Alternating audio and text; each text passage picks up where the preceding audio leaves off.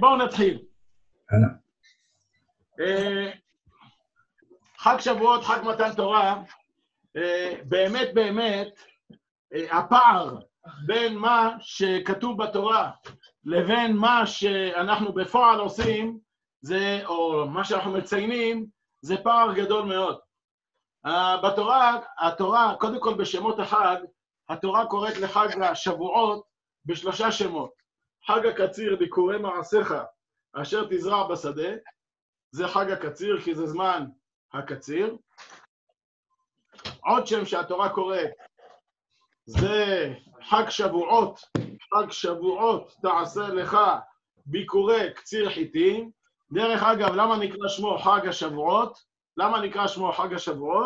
שבועות זה מסתבר שזה, יש האמת כל מיני הסברים בראשונים, אבל אחד ההסברים זה שבועות, זה 49, 7 שבועות לספור לך, מהחל חרמש בקרמה, תחל לספור 7 שבועות. השם השלישי, שהוא לדעתי השם הכי פשוט בתורה, זה חג הביקורים. ולא בגלל מה שהמון טועים ואומרים חג הביקורים, למה נקרא שמו חג הביקורים? בגלל שמתחילים להביא בו ביקורים. אז זה לא נכון, הביקורים זה לא חג, מצוות הבאת הביקורים שאנחנו מכירים, זה לא הלכה מיוחדת לחג השבועות, זה מצווה שמתחילה בחג השבועות, אבל נגמרת בסוכות, נגמרת הרבה אחר כך. לכן, הביקורים שכתוב בתורה, הכוונה, מי פה של פתוח? הביקורים שכתוב בתורה, זה הבאת הביקורים. זה, לא הבאת הביקורים, מנחת הביקורים. מה זה מנחת הביקורים? כשהתורה אומרת, וביום הביקורים, בהקריבכם מנחה חדשה לשם בשבועותיכם, מקרא קודש יהיה לכם. מה זה וביום הביקורים, בהקריבכם מנחה חדשה? יום הביקורים, זה היום שמביאים בו שתי הלחם. זה ממש היום שמביאים בו שתי הלחם. שימו לב, בתורה כתוב, וספרתם לכם ביום הראשון. זה נאמר על פסח. וספרתם לכם ביום הראשון, למחרת השבת. מיום אביאכם את עומר התנופה, שבע שבתות תמימות תהיינה. עד ממחרת השבת השביעית, תספרו 50 יום, והקרבתם מנחה חדשה לשם. נכון כתוב, והקרבתם מנחה חדשה לשם. למה זה מנחה חדשה? אז אנחנו יודעים. העומר, המשנה אומרת, העומר מתיר את החדש במדינה, והשתי הלחם במקדש. מה הפשט? העומר מתיר את החדש במדינה והשתי הלחם במקדש. יש בכל שנה תבואה חדשה, כדי שיהיה מותר לאכול. עזרי, אני לא יכול להתאפק, אני חייב להגיד לך, ערב טוב. ערב טוב. איזה כיף לראות את פניך, המתוקים. אני לא מתחייב להגיב לכל אחד, פשוט עזרי הפתיע אותי. עזרי כלום ושום דבר. ברור שאתה כלום ושום דבר, לא חשבנו. חס ושלום. כן, אז והקרבתם מנחה, אז אמרנו, ספרתם לכם ממחרת השבת מיום אביאכם, עד ממחרת השבת השביעית תספרו 50 יום, והקרבתם מנחה חדשה לשם. מה זה המנחה חדשה? אתה פעם ראשונה בבית המקדש לא מקריבים מתבואה חדשה, עד שמביאים את קורבן שתי הלחם. קורבן שתי הלחם זה הקורבן הראשון שמביאים מהתבואה החדשה במקדש. מכאן ואילך בבית המקדש ממשיכים להביא תבואה חדשה לכל קורבנות המנחות שיש בימות השנה. אז מה הקשר, או איך הגענו, באמת אני שואל, יום הביקורים, מחג הקציר, מחג השבועות, כל השמות האלה שהוזכרו בתורה, אבל אמרנו השם המרכזי זה חג הביקורים, איך הגענו משם לחג מתן תורה? שלכאורה, מה הקשר בכלל בין חג שבועות לחג מתן תורה? חג פסח, כתוב בתורה, נכון, זכור את היום הזה אשר יצאתם מארץ מצרים לבית עבדים, כי ביום הזה הוציא השם אתכם מזה ולא יאכל חמץ. היום אתם יוצאים בחודש האביב. אז זכור את היום הזה והגעת לבנך. כתוב בפסח, למה עושים פסח? זכר ליציאת מצרים. למה עושים סוכה?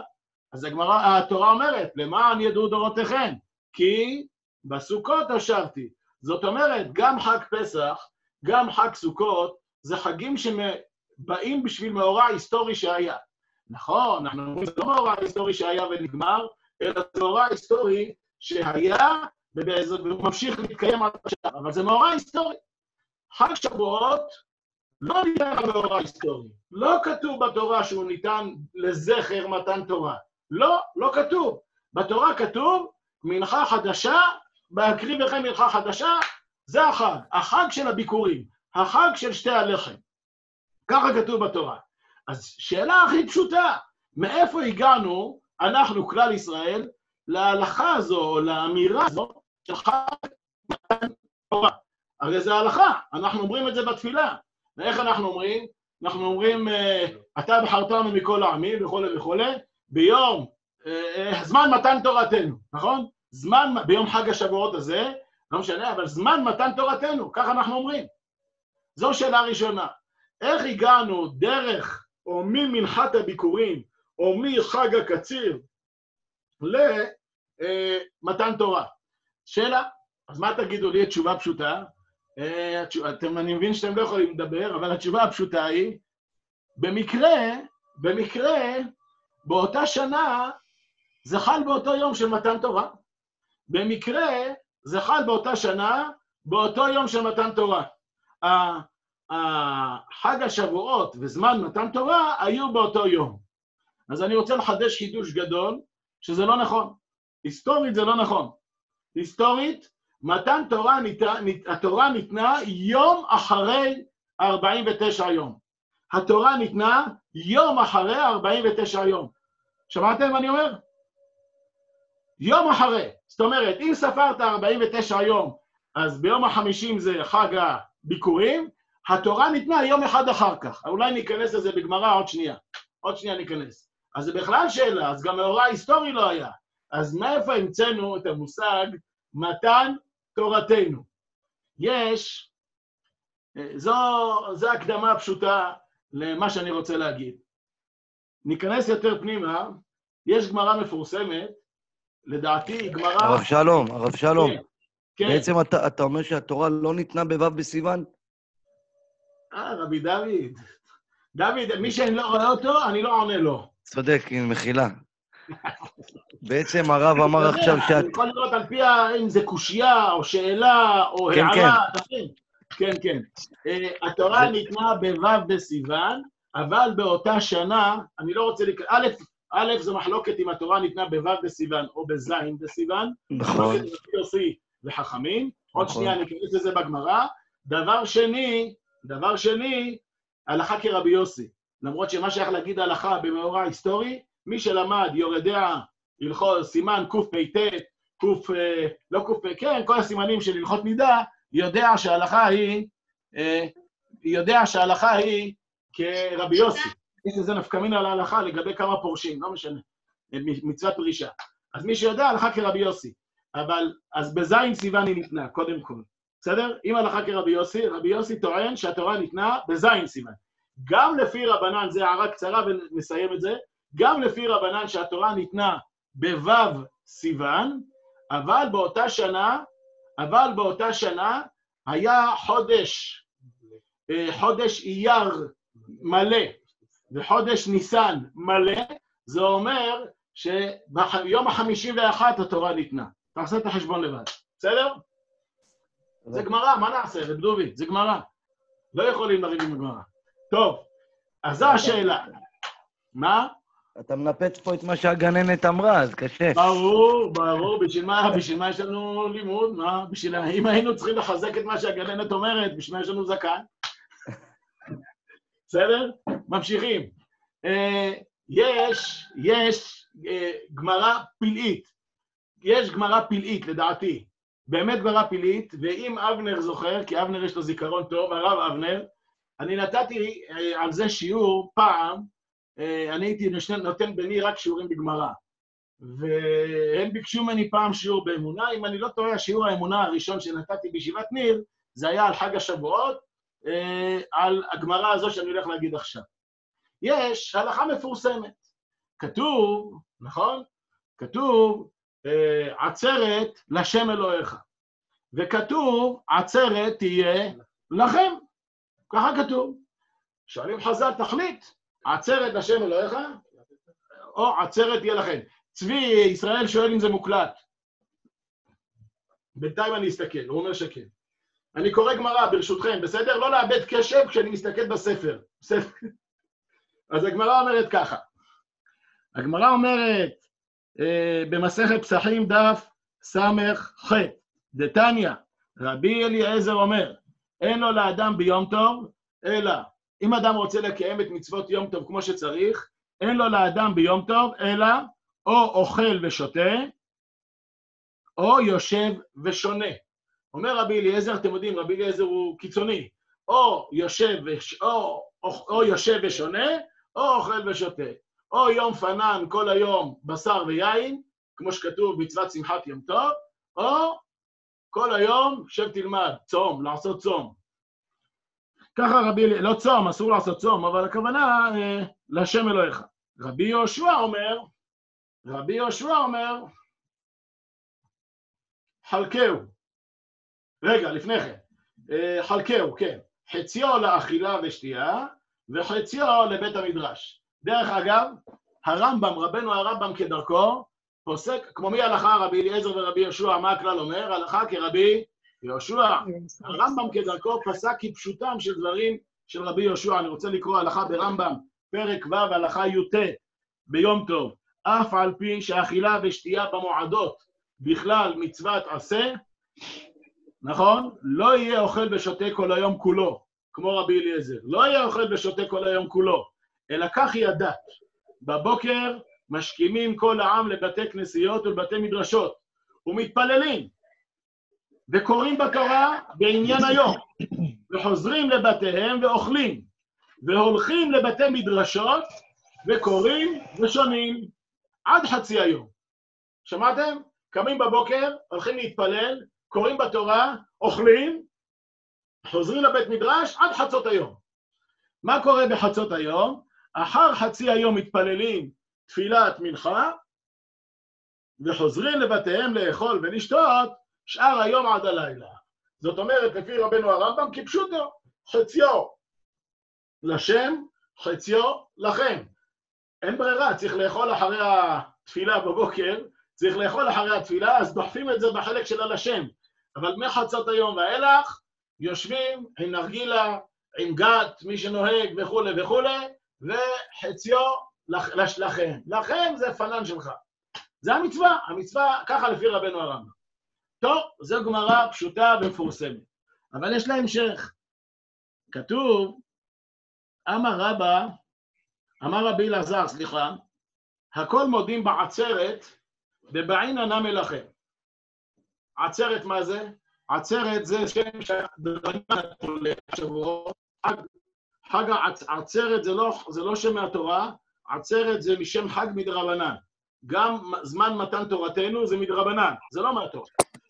אז מה כתוב? הכל מודים בעצרת, חג שבועות, דבעינן מלאכם.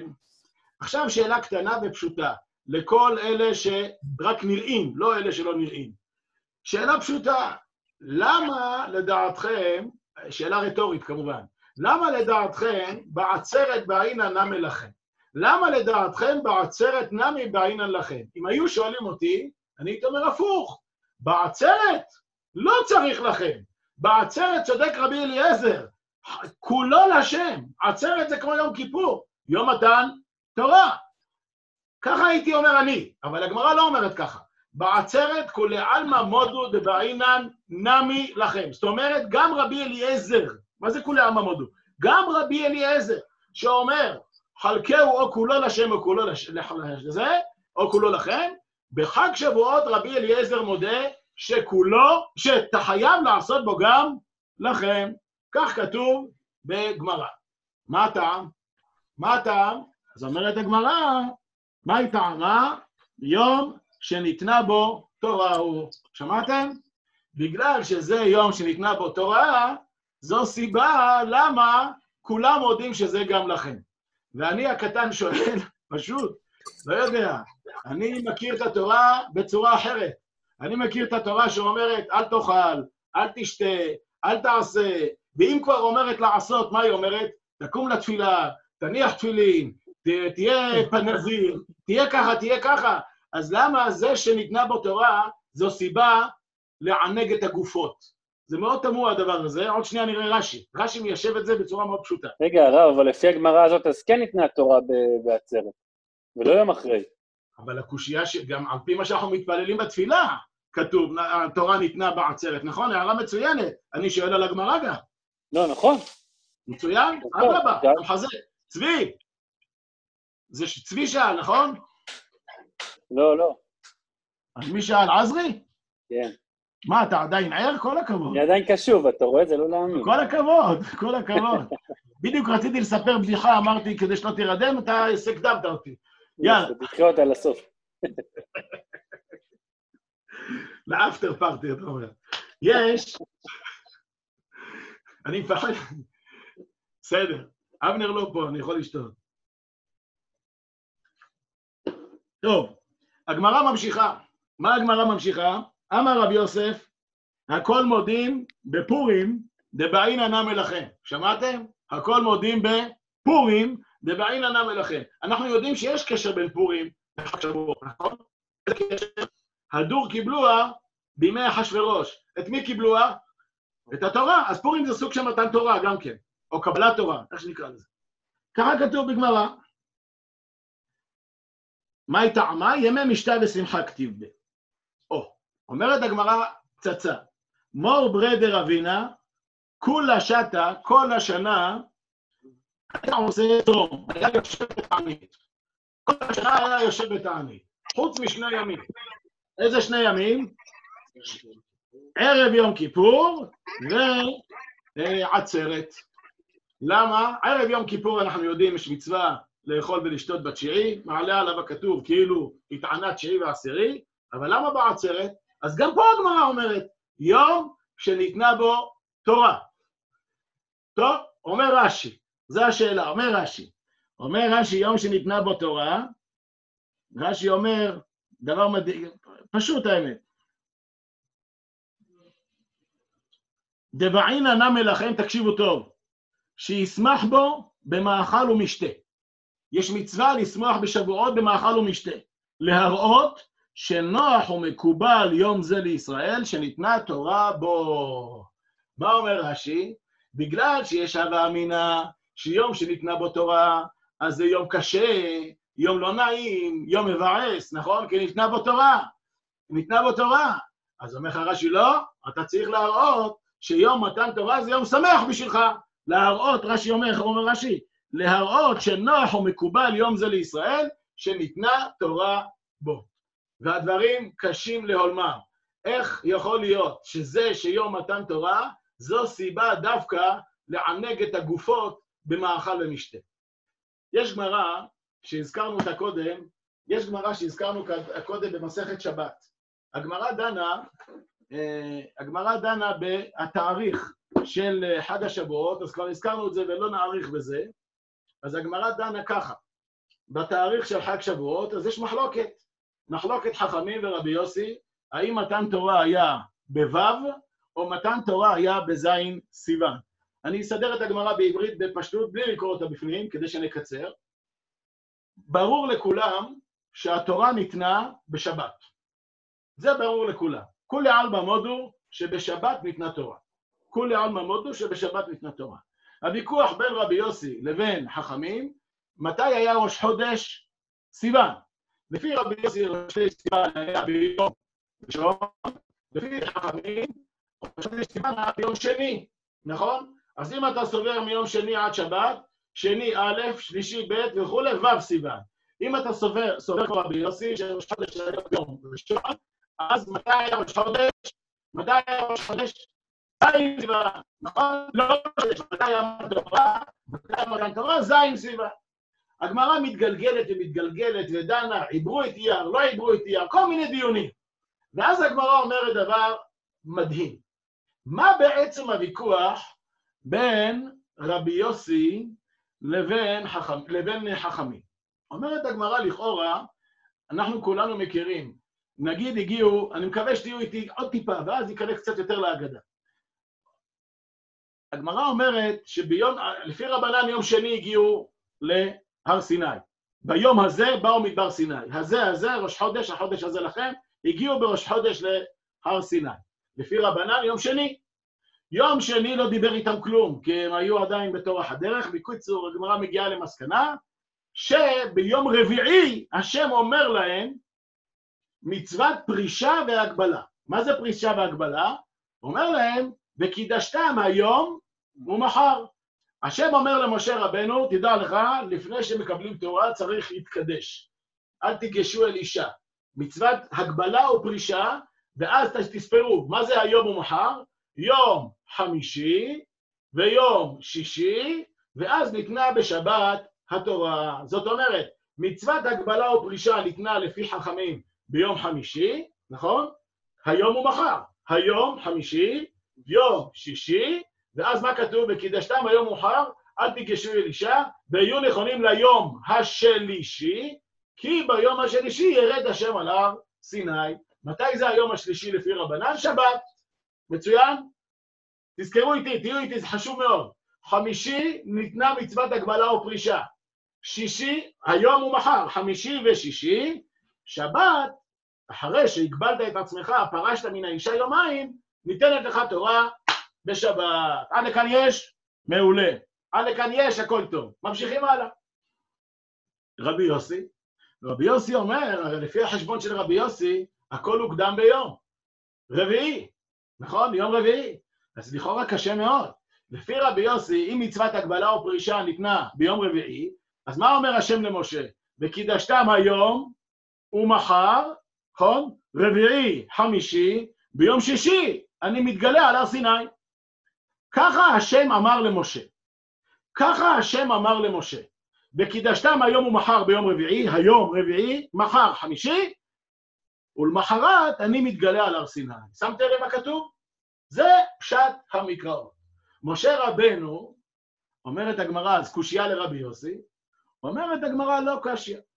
משה רבנו הוסיף יום מדעתו. מה הכוונה שמשה רבנו הוסיף יום מדעתו? תדמיינו את הסיטואציה. אני עכשיו אקבל נבואה מאת השם, שביום שלישי, נכון, איזה יום היום? רביעי, הנה, היום קיבלתי נבואה, לא, על פי היהדות זה יום חמישי, על פי הפשט זה יום רביעי, על פי הרשב"ם זה יום רביעי. אם אני קיבלתי עכשיו הבוקר נבואה, שהיום ומחר, קידשתם היום ומחר, וביום השלישי יבוא האישה מתגלה על הר סיני. אז הנה, רביעי, חמישי, שישי מתגלה הקדוש ברוך הוא. יש או אין? מעולה. בא משה רבנו ואומר, לא יכול להיות. כתוב, הוא עושה פלפולים. כתוב היום וכתוב מחר. מחר הרי, מאיפה מחר מתחיל? מהלילה, נכון? נמצא שאתה פרשת מהאישה יום שלם, 24 שעות.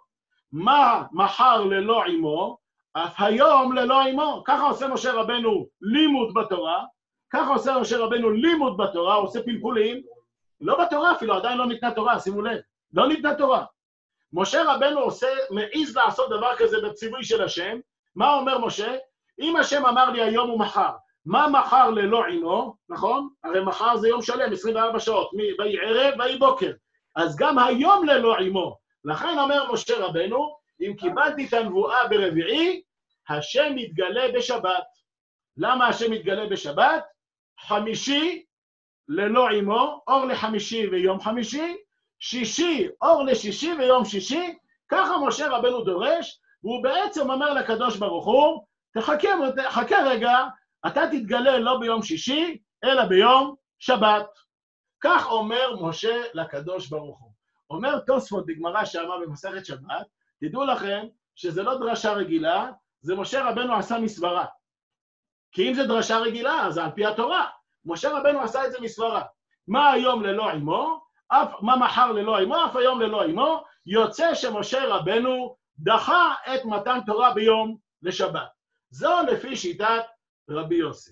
מי אמר אבל שהשם הסכים איתו? הגמרא אומרת, 3 דברים עשה משה מדעתו, והסכים הקדוש ברוך הוא על ידו. מה ה3 דברים?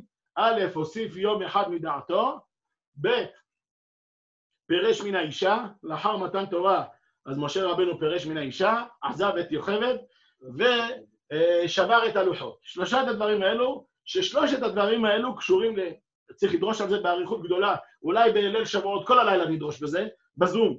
יש רבנים מרוקאים שמתירים. אז נעשה דרשה, נתחיל אותה מערב, כי באמת שלושת ההלכות האלה, זה יסוד כל הדברים שאנחנו הולכים להגיד. מה כל הדברים שאנחנו הולכים להגיד? א', פרש מן האישה, ב', יוסיף יום אחד מדעתו, ג', שבר את הלוחות. דרך אגב, איפה רמוז? אולי נגיע לזה בסוף, זה וורט. איפה כתוב שמשה רבנו, כתוב בתורה שמשה רבנו שבר את הלוחות, אבל איפה רמוז שהשם הסכים על ידו? איפה זה רמוז? כתוב, אשר שיברת, דורשים חז"ל, יישר כוחך ששיברת. איפה מביא את זה רש"י, את ההלכה, את הסיפור הזה שמשה שבר את הלוחות והוא קיבל יישר כוח מהקדוש ברוך הוא? שימו לב איפה מביא את זה רש"י. בפסוק האחרון של תורה שבכתב. בפסוק, ישראל תפתח בפלאפון, תראה. בפסוק האחרון של תורה שבכתב, לעיני כל ישראל, נכון? אשר אמר משה, לא זוכר, לעיני כל ישראל, אשר עשה משה לעיני כל ישראל, לכל האותות והמופתים, והיד החזקה והזרוע הנטויה. אשר עשה משה לעיני כל ישראל, מה עשה משה לעיני כל ישראל, אומר רש"י? שבר את הלוחות. הפסוק האחרון של תורה שבכתב, מדבר על שבירת הלוחות. אולי נגיע לזה. אולי נזכה להגיע לפסוק האחרון. מכל מקום, אז משה רבנו לפי רבי יוסי יוסיף יום מדעתו. ואני שואל שאלה פשוטה גם פה, מאיפה הכוח או מאיפה העוז, ההעזה של משה רבנו להוסיף יום מדעתו? הרי מילא אם זה לימוד על פי התורה, אז הקדוש ברוך הוא במסכת גיטין אומר, אביתר בני אומר כך, יונתן בני אומר כך, בלימוד, שדנים בלימוד. אבל פה משה רבנו מסברת הלב, המציא יום אחד מדעתו, והקדוש ברוך הוא הסכים איתו, דחה את מתן תורה ביום. הנה, אני קורא רש"י. לעיני כל ישראל, מה רש"י אומר? תפתח, הבאתי את זה. לעיני כל ישראל, בסדר, אמרנו את זה, כבר לא צריך, תשמור את זה לאחר כך. יוצא, שאני שואל מניין הכוח של משה רבנו, יש, זה דבר שדרשתי פעם בתלם, ביום העצמאות, או לפני יום העצמאות, או אחרי. אז מי שבתלם יכול עכשיו ללכת לשתות קפה. יש. חנניה, אתה יכול לשתות קפה. רק אם הוא זוכר מה אמרת. הוא זוכר, תותח על זוכר. יש, אמר, בוא נחזור לשתי הלחם, לביקורים. מנחת שתי הלחם היא מנחה יחידנית. שאין אותה בכל התורה כולה. זו המנחה היחידה שיש בבית המקדש, שהיא מובאת חמץ. אין. הקורבנות היחידים שמביאים חמץ, זה בקורבן תודה של היחיד. יחיד, חלק מהלחמים שהוא מביא, או זה מביא קורבן תודה, מביאים זה 40 לחמים. חלק מהלחמים זה חמץ. גם לזה יש הסבר. אבל בשתי הלחם זה המנחת ציבור היחידה שמביאים בבית המקדש חמץ. נכון איך כתוב? חמץ תאפנה. נו ישראל. וביום הביקורים, בהקריב לכם מנחה חדשה להשם. לא משנה. חמץ תאפנה, ביקורים לשם. זו המנחה היחידה שהיא חמץ. מה קרה? פתאום חמץ מותר, או אפילו חמץ הפך להיות מצווה, אבל רק לפני 49 יום, הרי הרמב"ן טוען. במסך בפרשת אמור, ששבועות זה יום טוב שני של פסח, הנה עזרי לא התגלח 49 יום. אתם יודעים למה הוא לא התגלח 49 יום? בגלל שעל פי הקבלה, זה שלא מתגלחים בספירת העומר, זה לא בגלל אבלות, אלא זה בגלל שזה יום טוב, בגלל חול המועד, ככה הרמב"ן אומר. הרמב"ן אומר את זה בפרשת אמור, חול המועד. אז לא מתגלחים בחול המועד, רק מי שפוסק עליו ליאור, במקרים מסוימים. לא מתגלחים בחול המועד. אז לכן, על פי הקבלה, 49 היום האלה זה יום חג. מה היום טוב האחרון? היום טוב האחרון. הנה, מישהו ציטט לי, אביעד הצדיק. אני קורא שנייה את הרש"י. לעיני כל ישראל שנשאו ליבו לשבור הלוחות לעיניהם, שנאמר, ואשברם לעיניכם. והסכימה דעת הקדוש ברוך הוא לדעתו, שנאמר, אשר שיברת יישר כוחך ששיברת. יישר כוחך, אביעד. יישר כוחך. טוב, חוזרים לנקודה. שתי הלחמים זה חמץ, וזה יום טוב שני של פסח. אז איך הפך להיות החמץ ממוקצה שבמוקצים? פעם הייתי באפיית חמץ עם רב גדול אחד, ראש ישיבה, הרב מלמד, והוא באפיית מצות, כל מצה שהיא טיפה הייתה, היה עליה ספק, הוא לקח אותה, זרק אותה לרצפה ודרך עליה. ואתה יודע, אתה רואה את זה, אתה נמהל, אתה אומר, מה זה? זה אוכלים, לא נעים, לקחת מצה, אם היא טיפה ספק, פח, דרך עליה. אז אומר, תראו שחמץ זה האויב הגדול ביותר של האדם. כאילו כשאתה בפסח, חמץ תתרגל בתודעה, חמץ זה האויב מספר אחת שלך. תלחם איתו בכל התוקף, תשנא אותו, תשנא אותו. אז אם עכשיו דרכת עליו, אז איך הוא הופך להיות עכשיו קרב בבית המקדש? איך הוא הופך להיות קרב בבית המקדש? אז הסברנו פעם אז בתלם, שיש דבר שנקרא שבת הגדול. זוכרים את המושג שבת הגדול? אז היינו עוד סגורים בחדרים. שבת הגדול, אף אחד באמת לא יודע למה נקרא שמה שבת הגדול. איך אני יודע שאף אחד לא יודע למה נקרא שמה שבת הגדול? הרי אומרים הרבה טעמים. יש כלל ידוע, כלל יהיה נקוט בידכם. כשיש הרבה טעמים לשאלה, או הרבה תשובות לשאלה, סימן שאין תשובה באמת. כי כששואלים אותך כמה זה אחד ועוד אחד, התשובה היא שתיים. אז כששואלים למה, מה נקרא שמה שבת הגדול, אז כמה שאני עכשיו מונה ארבעה טעמים. טעם ראשון, שהגדול שבקהל דורש. טעם שני, שכתוב בהפטרה, לפני בו יום השם הגדול והנורא. טעם שלישי, שהיה בנס גדול. נכון? כל מיני טעמים, מבין? זה, הרבה טעמים. נקרא שמה שבת הגדול. אתם יודעים, למה נקרא שמה שבת הגדול? פעם חשבתי בליבי, יש גמרא, במסכת שבועות דף, לא זוכר. מסכת שבועות, לא זוכר איזה דף. תשמעו איזה גמרא מדהימה. תשמעו מה זה המושג גדול בתורה. תשמעו מה זה המושג גדול בתורה, ומה שאני אומר עכשיו, תזכרו מה זה, הרגע משה רבנו אומר, ועתה יגדל נא כוח השם לאמור, נכון? ועתה יגדל נא. בואו נראה מה זה גדול בתנ"ך, גדול במשנה, גדול, המושג גדול. האל הגדול.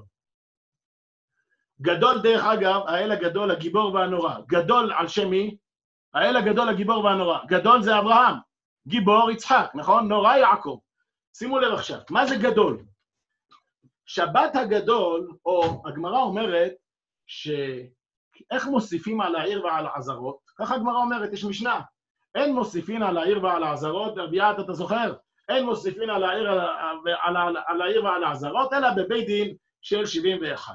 איך היו עושים את התהליך שמוסיפים, מרחיבים את תחום הקדושה? איך מרחיבים את תחום הקדושה? מביאים, תביא כבר השבוע, תמחה לי. האמת שאני לא אמצא את זה, אז תחפש פה. תכתוב בספרייה תודות גדולות. מביאים פרות, שתי קורבנות, מביאים פרים והולכים אחריהם לבית הדין, ועושים שירים וכו' וכו', אבל מביאים שתי תודות גדולות. ככה אומרת הגמרא. שואלת הגמרא, גדולות? מה זה גדולות? מה, פרות שמנות? מכלל דאיקה קטנות? מה שייך להגיד שתי תודות גדולות? אומרת הגמרא, מה זה שתי תודות גדולות? גדולות זה חמץ. זה קורבן תודה שהוא חמץ. שמעתם מה זה גדולות? גדולות זה חמץ. קטנות, זה מצה, זה לחם ומים. מה זה תודות גדולות? תודות גדולות, המושג גדול, זה חמץ. חמץ מה זה? אתה לקחת קמח ומים, והוא התנפח, התווסף. ככה מוסיפים על העיר ועל העזרות. איך מוסיפים על העיר ועל העזרות? איך אתה רוצה להתנפח, אתה רוצה להרחיב את גבול הקדושה? כשמרחיבים את גבול הקדושה, הסמל הזה חמץ. בדרך כלל אי אפשר להרחיב את גבול הקדושה. מי יכול להרחיב את גבול הקדושה? צריך בית דין של 71. אבל כשאתה ראוי להרחיב את גבול הקדושה, כשאתה מרחיב את גבול הקדושה, תחפש בגוגל, יותר קצר. כשאתה מרחיב את גבול הקדושה, צבי הבנתי. כמה עבר? תגיד לי, לא... תהיה בתמונה, תסמן לי. יופי. כשאתה מרחיב את גבול הקדושה, אז זה נקרא גדול. אז זה מושג גדול, ואז זה מושג חמץ. עוד ראיה לזה, המשנה במסכת בבא מציעא אומרת, כתוב, מציאת בנו וביתו הקטנים, מציאת עבדו ושפחתו העברים, נכון? הכנענים, נכון? הרי אלו שלו. שאלת הגמרא, מה זה קטנים? מה זה בנים גדולים? מה זה בנים קטנים? אומרת הגמרא, קטן, גדול וסמוך על שולחן אביו, קטן. אם הוא בן 15, בן 17, בן 20, אבל הוא סמוך על שולחן אביו, הוא נקרא קטן. אם הוא קטן ואינו סמוך על שולחן אביו, מה הוא? גדול. רואים מכאן שהמושג גדול זה מושג של עצמאות. לכן דרשתי את זה ביום העצמאות, נכון? ביום העצמאות דרשנו על הגדול, על התודות הגדולות. שימו לב, קורבן פסח שני, מה כתוב במשנה? מה בין פסח ראשון לפסח שני? פסח ראשון, אסור באכילת חמץ. פסח שני, חמץ ומצה אצלו בבית, יש תערובת. אבל בשתי הלחם בשבועות יש חמץ, יש רק חמץ. מה יסוד המצווה? מה העיקר? מה התכלית? המצה או החמץ? ברור וברור שהיסוד והתכלית זה החמץ. אני כבר רמזתי. כשאנחנו רואים האל הגדול, הגיבור והנורא, מי זה גדול? אמרנו, גדול זה אברהם. מה עשה אברהם אבינו? אברהם אבינו הרחיב את תחום הקדושה. כמו שאני אומר 1000 פעמים, חנניה, גם בברית של הבן שלך אמרתי. מה זה הרחיב את גבול הקדושה? אצל אברהם אבינו הגוף שלו לימד אותו תורה. ככה כתוב, נעשו כליותיו כשני רבנים ומלמדות אותו תורה. זאת אומרת, אצל אברהם אבינו הקודש לא היה בשמיים, הקודש לא היה בבית כנסת, והקודש גם לא היה בספרייה או בכולל. הקודש איפה היה? בבטן שלו. וכיוון שהקודש היה בבטן שלו, אז אברהם אבינו כל דבר שהוא עשה הרחיב את גבול הקדושה. כל דבר שהוא עשה היה קודש. כל פעולה שהוא עשה הייתה תורה. הגמרא בעבודה זרה אומרת שהעולם מחולק ל-6,000 שנה. 6,000 שמחולקים, 2,000, 2,000, 2,000. 2,000, 2,000, 2,000. 2,000 הראשונות תוהו, 2,000 השניות תורה. מאיפה מתחיל 2,000 שנה תורה? שימו לב, תורה. איפה? אברהם. תמוה מאוד, הרי אברהם אבינו לא היה בדור של מתן תורה, אלא אברהם אבינו התחיל מתן תורה, יוצא שהעדשה או הכיוון או הכוונת משתנה. אם עד היום חשבת שמתן תורה זה היום שהתורה ניתנה מהשמיים, אברהם אבינו לימד אותך שלא. מתן תורה הכוונה זה היום שהתורה ניתנה לך בבטן.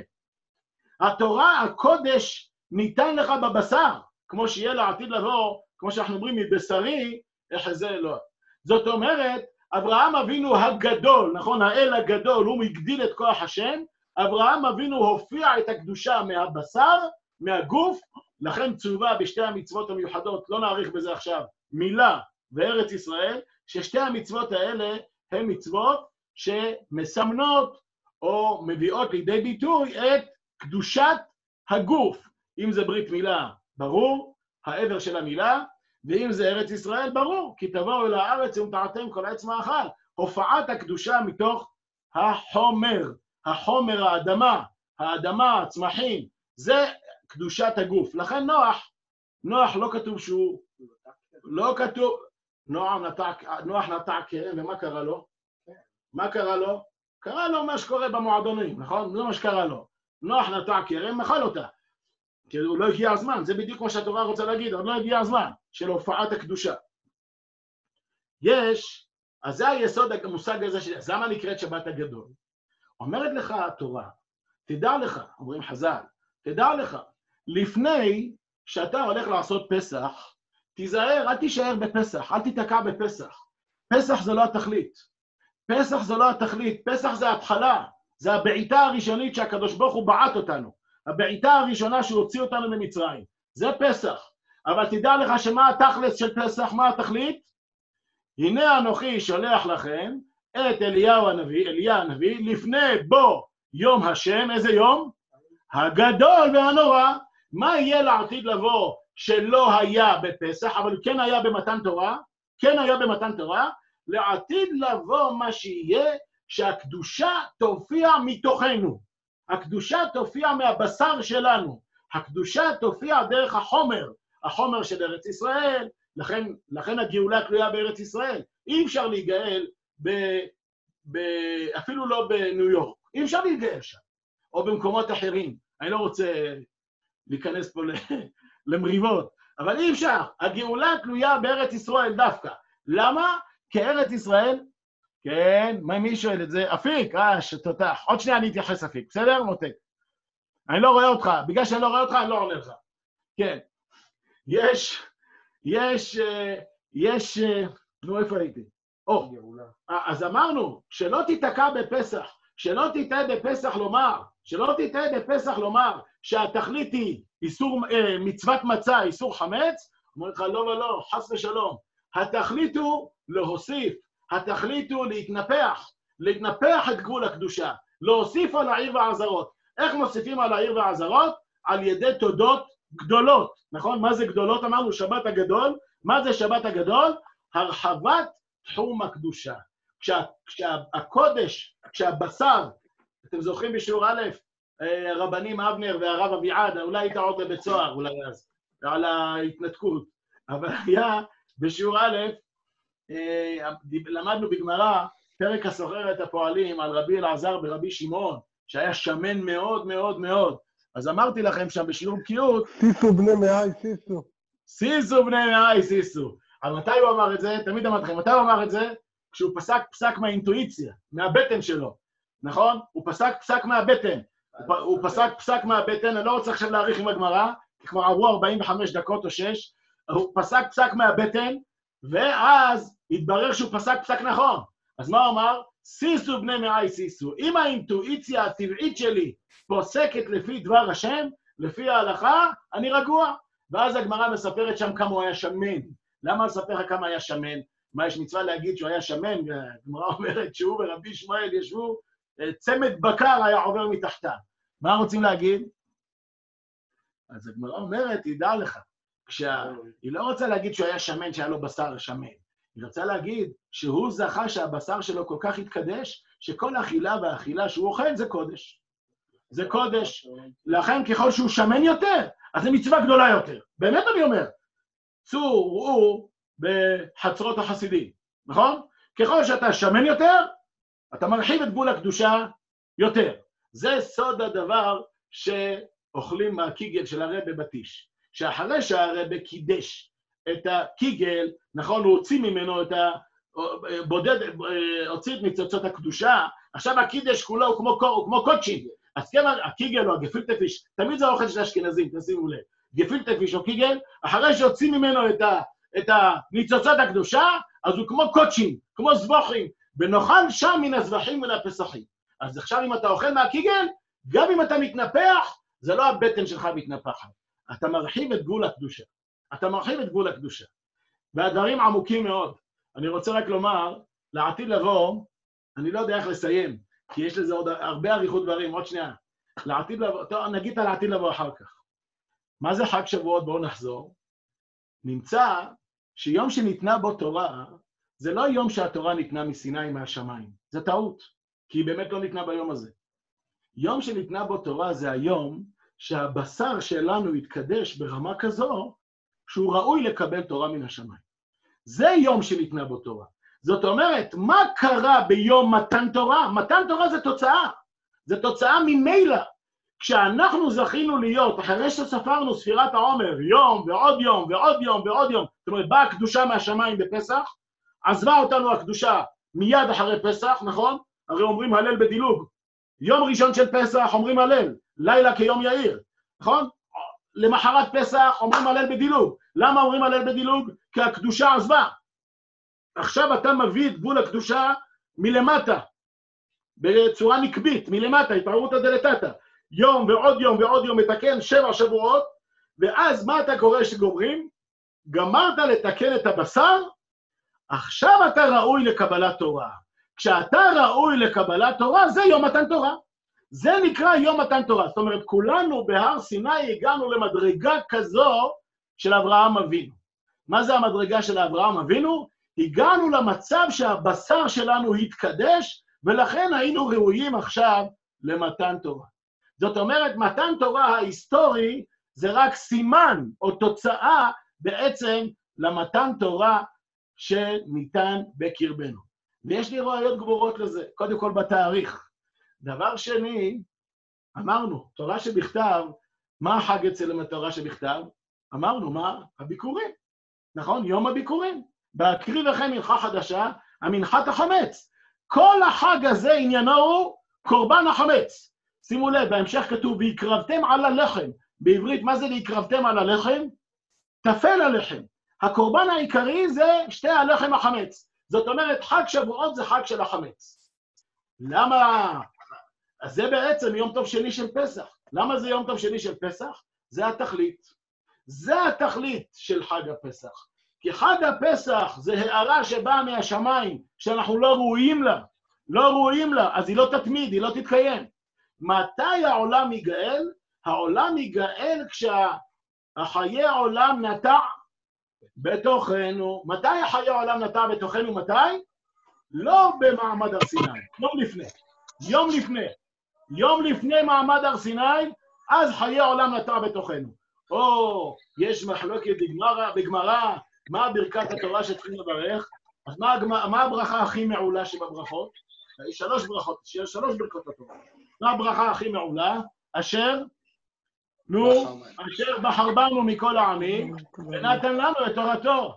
שמעתם? זה בדיוק מה שאמרנו כל עכשיו, 50 דקות מה אמרנו? את זה, את שני המשפטים האלה. אשר בחר בנו מכל העמים, נכון? זה יום ה-50, וביום ה-51 נתן לנו את תורתו. אז בעצם על מה אנחנו, כשאנחנו אומרים יום מתן תורה, מה הכוונה יום מתן תורה? אנחנו מדברים על אשר בחר בנו מכל העמים. זה החג הזה המיוחד שהבטן שלנו התקדשה. הבטן, הבשר, שאנחנו יכולים. עכשיו נחזור לגמרא שפתחנו בה, שיטת ההלכה, שהגמרא אומרת בעצרת, כולם מודים שבעינן לכם. למה כולם מודים שבעינן לכם? יום שניתנה בו תורה. אם זה יום שניתנה בו תורה, אם הקודש נמצא בתוכנו, אז ברור, אפשר לאכול, אפילו מצווה לאכול, צריך לאכול, צריך לאכול, מצווה לאכול, כמו שהגמרא בתענית אומרת, לעולם יראה אדם, כאילו קדוש שרוי בתוך מער, כאילו קדוש שרוי בתוך מער. באיזה הקשר הגמרא אומרת את זה? בהקשר שאסור לאדם להתענות. למה אסור לאדם להתענות? כי הוא חושב כשהוא מתענה, הוא מרעיב את החלק הבהמי שבו. אומרים לו לא, כשאתה מתענה אתה מרעיב, את מי אתה מרעיב? את הקדוש ברוך הוא שנמצא בבטן שלך. לעולם יראה אדם כאילו קדוש שרוי בתוך מער. זה הפשט הפשוט ביותר לחג מתן תורה. ועכשיו נגיד, יש לזה עוד הרבה הרבה אריכות דברים, רות המואביה, מה קשורה רות המואביה לחג השבועות? יש מחלוקת על הגרים, אני אומר את זה בשתי מילים רק כדי שיהיה אפשר להעריך בזה אחר כך בשנה הבאה בעזרת השם, בבית המקדש, בבית המקדש, רות המואביה זה גיורת. גיורת. מה מיוחד בגיורת? מה אומרים המקובל? אתם יודעים שיש מחלוקת בין הרמב"ם לכוזרי, מה זה גר? לפי הרמב"ם, הגר הוא מעולה יותר מישראל. למה הוא מעולה יותר מישראל? כי הדרך שהוא עשה היא ארוכה יותר. נכון? הוא הגיע מלהיות גוי, הגיע לזה. לפי הכוזרי, הגר לעולם לא יהיה כמו ישראל. הוא לעולם לא יגיע לנבואה. מה המשמעות שכשהכוזרי אומר שהגר נועם, שהוא לא יגיע לנבואה? מה הפשט שהוא לא יגיע לנבואה? אז אמרנו כבר פעם, נבואה זה לא לדעת את העתיד. זה טעות. אפשר גם, זה הנביאים של היום, הם יודעים את העתיד. אבל נבואה, בזמן הנבואה, זה להיות מחובר להשם. אתה כל כך מחובר כמו בזיווג. כשאתה בזיווג, נכון? בזיווג יוצא ולד. הוולד הזה למי הוא שייך? לך או לאשתך? מה זאת אומרת? שייך לדבר האחד הזה שנקרא הזוג, נכון? זה הזיווג. זה נקרא נבואה. נבואה, נכון? נבואה זה שיש זיווג בין האדם לבין הקדוש ברוך הוא, וכל מה שמופיע ממנו זה בורא ניב, שפתיים, שלום, שלום לרחוק ולקרוב, נכון? אומרים נבואה על שם ניב, שפתיים. מה זה ניב? מי פותח לנביא את הפה בעצם? גם כשהוא מדבר בחוכמה, מי פותח לו את הפה? הקדוש ברוך הוא. איך הקדוש ברוך הוא אומר למשה, שמשה מפחד ללכת לפרעה? מה הוא אומר לו? מי שם פה לאדם, נכון? מי שם פה לאדם? או מי ישום אילם או חרש. או עכשיו נגיע משה רבנו הוסיף יום אחד מדעתו. עכשיו אנחנו מבינים למה משה רבנו הוסיף יום אחד מדעתו. ומשה רבנו הוסיף יום מדעתו, אומר תוספות, לא בגלל המידות שהתורה נדרשת, אלא מסברת הלב. איך אתה, משה רבנו, מוסיף יום אחד מדעתך, וזה נחשב כאילו הקדוש ברוך הוא אמר את זה. הראיה שזה נחשב כאילו הקדוש ברוך הוא אמר את זה, שהקדוש ברוך הוא דחה את מתן תורה ביום, בגלל סברת הלב של משה רבנו. זו הכוונה שהקדושה, זו הראיה שהקדושה ניתנה, אשר חיי עולם נטע בתוכנו, וכאשר בחרבנו מכל העמים. כך זה הגרים. הגרים לפי המקובלים, מה אנחנו אומרים? נשמותיהם עמדו על הר סיני. מה זה אומר נשמותיהם עמדו על הר סיני? נשמותיהם עמדו על הר סיני זה אומר, יש להם איזושהי קדושה לא מוסברת, שהקדושה הפנימית הזו כנראה דחפה אותם לעם השם. אני לא יודע להסביר למה, אין לי הסבר לזה. הררות המואביה, אתם לא יכולים, תשאלו למה. עורפה שאלה, אמרה לנו, עומי, לא צריך, לא כדאי לך, לא מתאים. רות דווקא בה, מה זה רות דווקא בה? מה זה רות דווקא בה? הטבע הפנימי של רות משך אותה אל הקודש. כשמדברים על משיכה טבעית, זה חג שבועות. זה חג שבועות, הראיה, עוד ראיה אחרונה, ישראל שעמדו על הר סיני, בשעה שעמדו ישראל על הר סיני ואמרו מה? נעשה ונשמע. כשמופיעה הקדושה הטבעית, כשמופיעה הקדושה הטבעית באדם, לא רק שהוא לא מנגד לתורה, לא רק שהוא לא מנגד את דבר השם, אלא להפך, כמו שכתוב, מושכני אחריך נרוצה, הביאני המלך עד ערב. כשאדם חי, כשאנחנו נזכה לחיות את הטבע שלנו, אז אנחנו נלך אחרי הקדוש ברוך הוא, לא אחרי הפוך, אפילו לא אחרי השם. אנחנו נלך לפניו, לפני השם אפילו.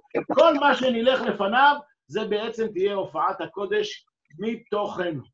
ונסיים, נסיים בדבר חשוב, שאמרתי אותו כבר בהושענא רבה. אבנר, יהיה הושענא רבה השנה? שנה הבאה יהיה. בבית המקדש יהיה, אתה אומר. אז דיברתי על זה בהושענא רבה, ואני מדבר על זה... רב שלום, רב שלום. כן. רב שלום, רק להשלמה, אילו קרבנו לפני הר סיני ולא נתנו את התורה, דיינו. נכון, נכון, נכון. לפי שיטתך יש תירוץ יפה, שכאילו... לא תירוץ! לא תירוץ, זה פשט, כן, שהייתה לנו תורה פנימית כבר, עוד קודם התורה שקיבלנו. נכון, נכון, רב דוד, אנחנו לא מתרצים, תדע כלל, אני לא מתרץ תירוצים. תירוצים... לא, אבל כאילו תמיד שואלים מה זה שווה אם קרבנו לפני הר סיני ולא נתנו את התורה. רב דוד, רב דוד, כשיש שאלה, אז מעמיקים עוד יותר פנימה. לא מתרצים תירוץ, מעמיקים עוד יותר פנימה. בסדר? זה הכלל, גם בלימוד, גם בלימוד, גם בלומדש. בסדר? ככה אנחנו נהגנו. הרב, אין לי מצלמה או מיקרופון, אבל אפשר... חכה אפיק, עוד שנייה, בסוף אני אתייחס, תמחה לי. אני רוצה פשוט לסיים את הרעיון. תסתכל בשעה, אתה לא יכול להסתכל. תסתכל בינתיים. אז אני רוצה להגיד ככה, עוד שנייה אני מתייחס. יש, אני רוצה לסיים בזה. יש חג מתן תורה, וקצת כואב לי הדבר הזה. אם תיפגשו תמיד, המושג לימוד תורה כמעט לא קיים בתורה. המושג לימוד תורה כמעט לא קיים. יש מושג תלמוד תורה כנגד כולם, המשנה אומרת, כשאני מונה את אלו דברים, האמת שאני אתייחס קודם להפיק. אז למה במתן תורה פרחה נשמתם? כן, לכאורה משמע שהם לא יכלו להכיל את התורה בגוף, שאלה יפה מאוד, התהליך התחיל במתן תורה ונגמר בחג פורים. אתה צודק, אפיק. אפיק הרביץ שאלה פצצה. אם באמת הבשר שלהם יתקדש במתן תורה, אז למה במתן תורה פרחה נשמתם? במתן תורה התהליך התחיל. אתה יודע, אנחנו, עם הנצח לא מפחד מדרך ארוכה, כידוע. אז אנחנו התחלנו תהליך במתן תורה, אצל משה רבנו התהליך הזה הגיע למימוש, נכון? הוסיף יום אחד מדעתו. אצל עם ישראל התהליך לא הגיע למימוש, נפלו בעגל. אבל הנקודה כבר נמצאת. מתי הנקודה הזו העירה שוב, או יצאה לאור שוב? בפורים. טוב? זה, פורים נעשה עוד דרוש בעזרת השם. מה עוד שאלת, אפיק? אני מסתכל. טוב, זהו. הלאה, אני רוצה לסיים. דרך אגב, לפני שאני אומר על הלילה הזה, המיוחד הזה, הלילה האדיר הזה, שאנחנו יכולים להיפגש איתו עוד מעט, אני רוצה לסיים רק עם הישר כוחך ששיברת. אני שמתם לב ששבירת הלוחות, מי כתב את הלוחות הראשונים? הקדוש ברוך הוא. פסול לך, הקדוש ברוך הוא כתב את הלוחות הראשונים. ומי כתב את הלוחות האחרונים? לא, פסול לך. אל תתערב. פסול לך. יש מחלוקת, אתה צודק. אבל פסול לך, המילה לך מאוד באה לידי ביטוי שם. פסול לך. ולוחות הבנים, אשר שיברת. שמתם לב? לוחות האחרונים, מתי... טוב, אני לא רוצה להיכנס, יום כיפור, זה גם קשור. יום כיפור, אתם יודעים, זה יום מתן תורה. איזה מתן תורה? הלוחות השניים. פסול לך. פסול לך, הלוחות השניים. יש... נמצא שמשה רבנו שבר את הלוחות, אמרנו הוא עשה את זה מעצמו, הוא עשה את זה מסברת הלב, ואז בעצם התחילה להופיע תורה שבעל פה. לכן אמרנו רש"י, לא יודע אם הוא התכוון לזה, אבל רש"י לא סתם מביא את זה בסוף תורה שבכתב, את שמירת הלוחות. למה?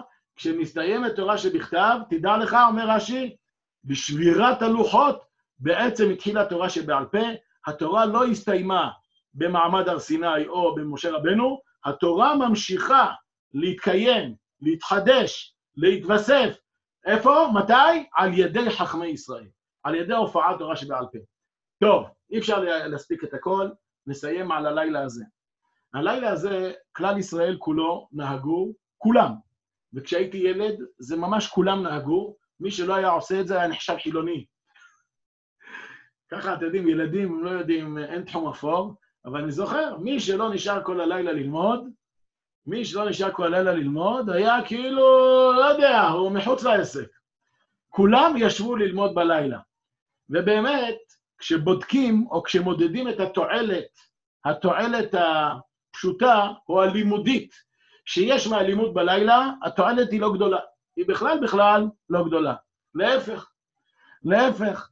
אתה לומד בלילה, אחר כך אתה ישן ביום, ואז אתה לא מספיק ללמוד, את הדף יומי שלך, ואת המשנה יומית שלך, ואת המשנה ברורה שלך, וכו' וכו', ואת פרקת כל אחד.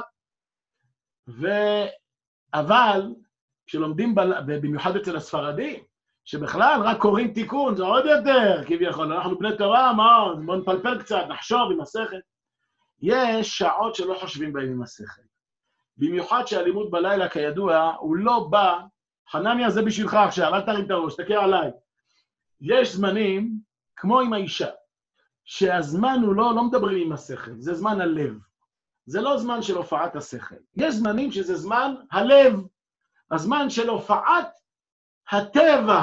הטבע, כידוע, אצל אנשים נורמליים, זה לא השכל.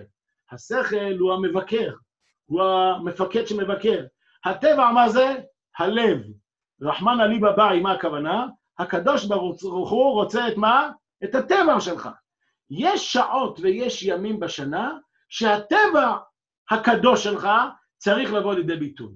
אתם יודעים, כשמדברים בטבעיות, אז לא תמיד המילים סדורות. כשמדברים בטבעיות, לא תמיד יש לך מילים להגיד והיגיון, לא. הרי אדם מדבר בטבעיות, או כשהאהבה פורצת, אז היא שוברת את הגבולות השכל, היא שוברת את גבולות ההיגיון. זה לילה של מתן תורה.